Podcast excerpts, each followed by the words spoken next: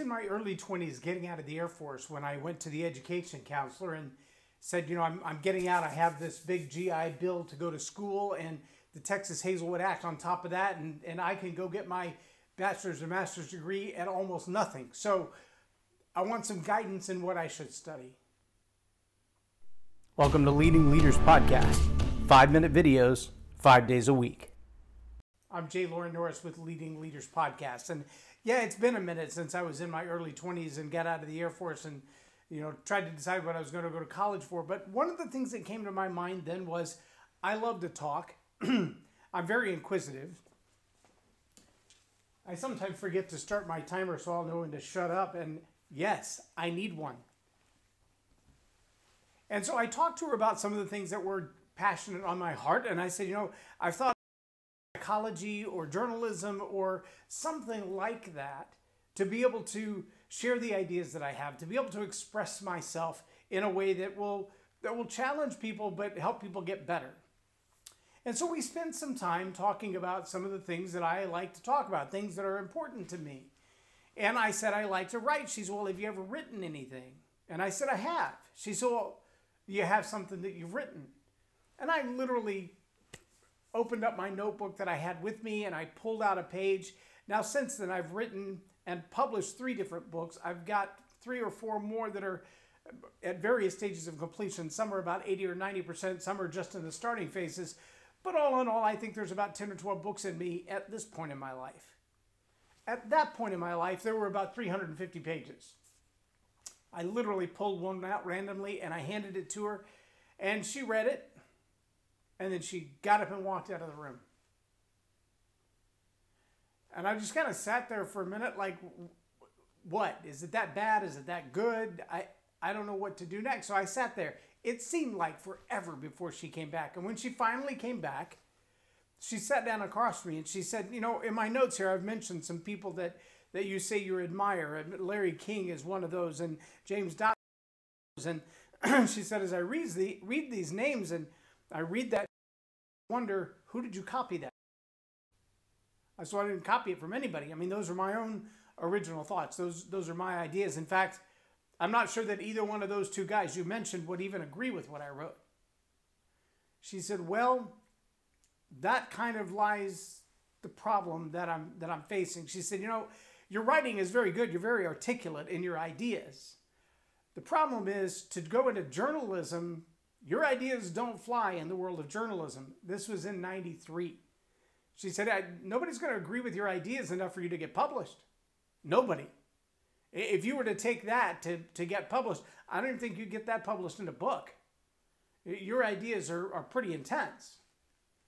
I said, okay. She said, now I'm not saying they're wrong. I'm just saying they're intense. I said, okay, well, what about the field of psychology? If I, if I actually be able to help people? And she said, I'm not sure that psychology would continue to agree with the ideas that you have. I, I think your ideas are strong and they're well, well articulated. She said, Here's my problem. I think that what you have to say is so clear and what you have to say is so articulated and it's so concise and it's well expressed. But there's no way in the world that a 20 year old young man understands what you wrote there. And that's the problem. No one's going to believe it's yours. I'm like, I, it, it's absolutely mine. I mean, all mind. These are these are my ideas. These are my thoughts. I don't know anybody else that's thought. I haven't heard anybody else say them. And she said, "Well, I think your problem is going to be not the level of education, but the means of expression, because people are really going to begin to understand and appreciate your ideas when your hair is turning gray or it's starting to fall out, because you're way ahead of your time." And that was about the fourth or fifth major opportunity that I had in my life for someone to hand me a bucket of, here, you should just quit now. And I took it. Now, I'm, I'm glad to say that, and realistically, uh, we spend about 75 to $100 a month in Facebook ads to be able to promote this particular podcast and some of the interviews that I get to do with very intelligent people, way more intelligent than me, and to spread those around the world. And I think in the last 30 days, we've reached about 320,000 people globally. it's nothing spectacular. It's not, you know, any of these guys with their 20 or 30 million views. I mean, even the guys that are just pranking each other have hundreds more views than I have. But I do have a platform to express myself. And I do have a way of doing that on a regular basis. And so I get to bubble up these ideas inside me and share them with people, and that's very valuable to me. But I also realize that there are those people who don't necessarily have exactly the same ideas that I do, and yet I still value them. Is it journalism per se what I do right here? Well, no more than, say, the nightly news, just sharing ideas and, and relating those to current topics and current facts and, and hoping to challenge your thoughts and your ideas to cause your heart to bubble up with some new knowledge or some new revelation. But at the same time, I realize there's a whole lot of dichotomy in what we call journalism today, or what we even call media social media versus mass media versus print media.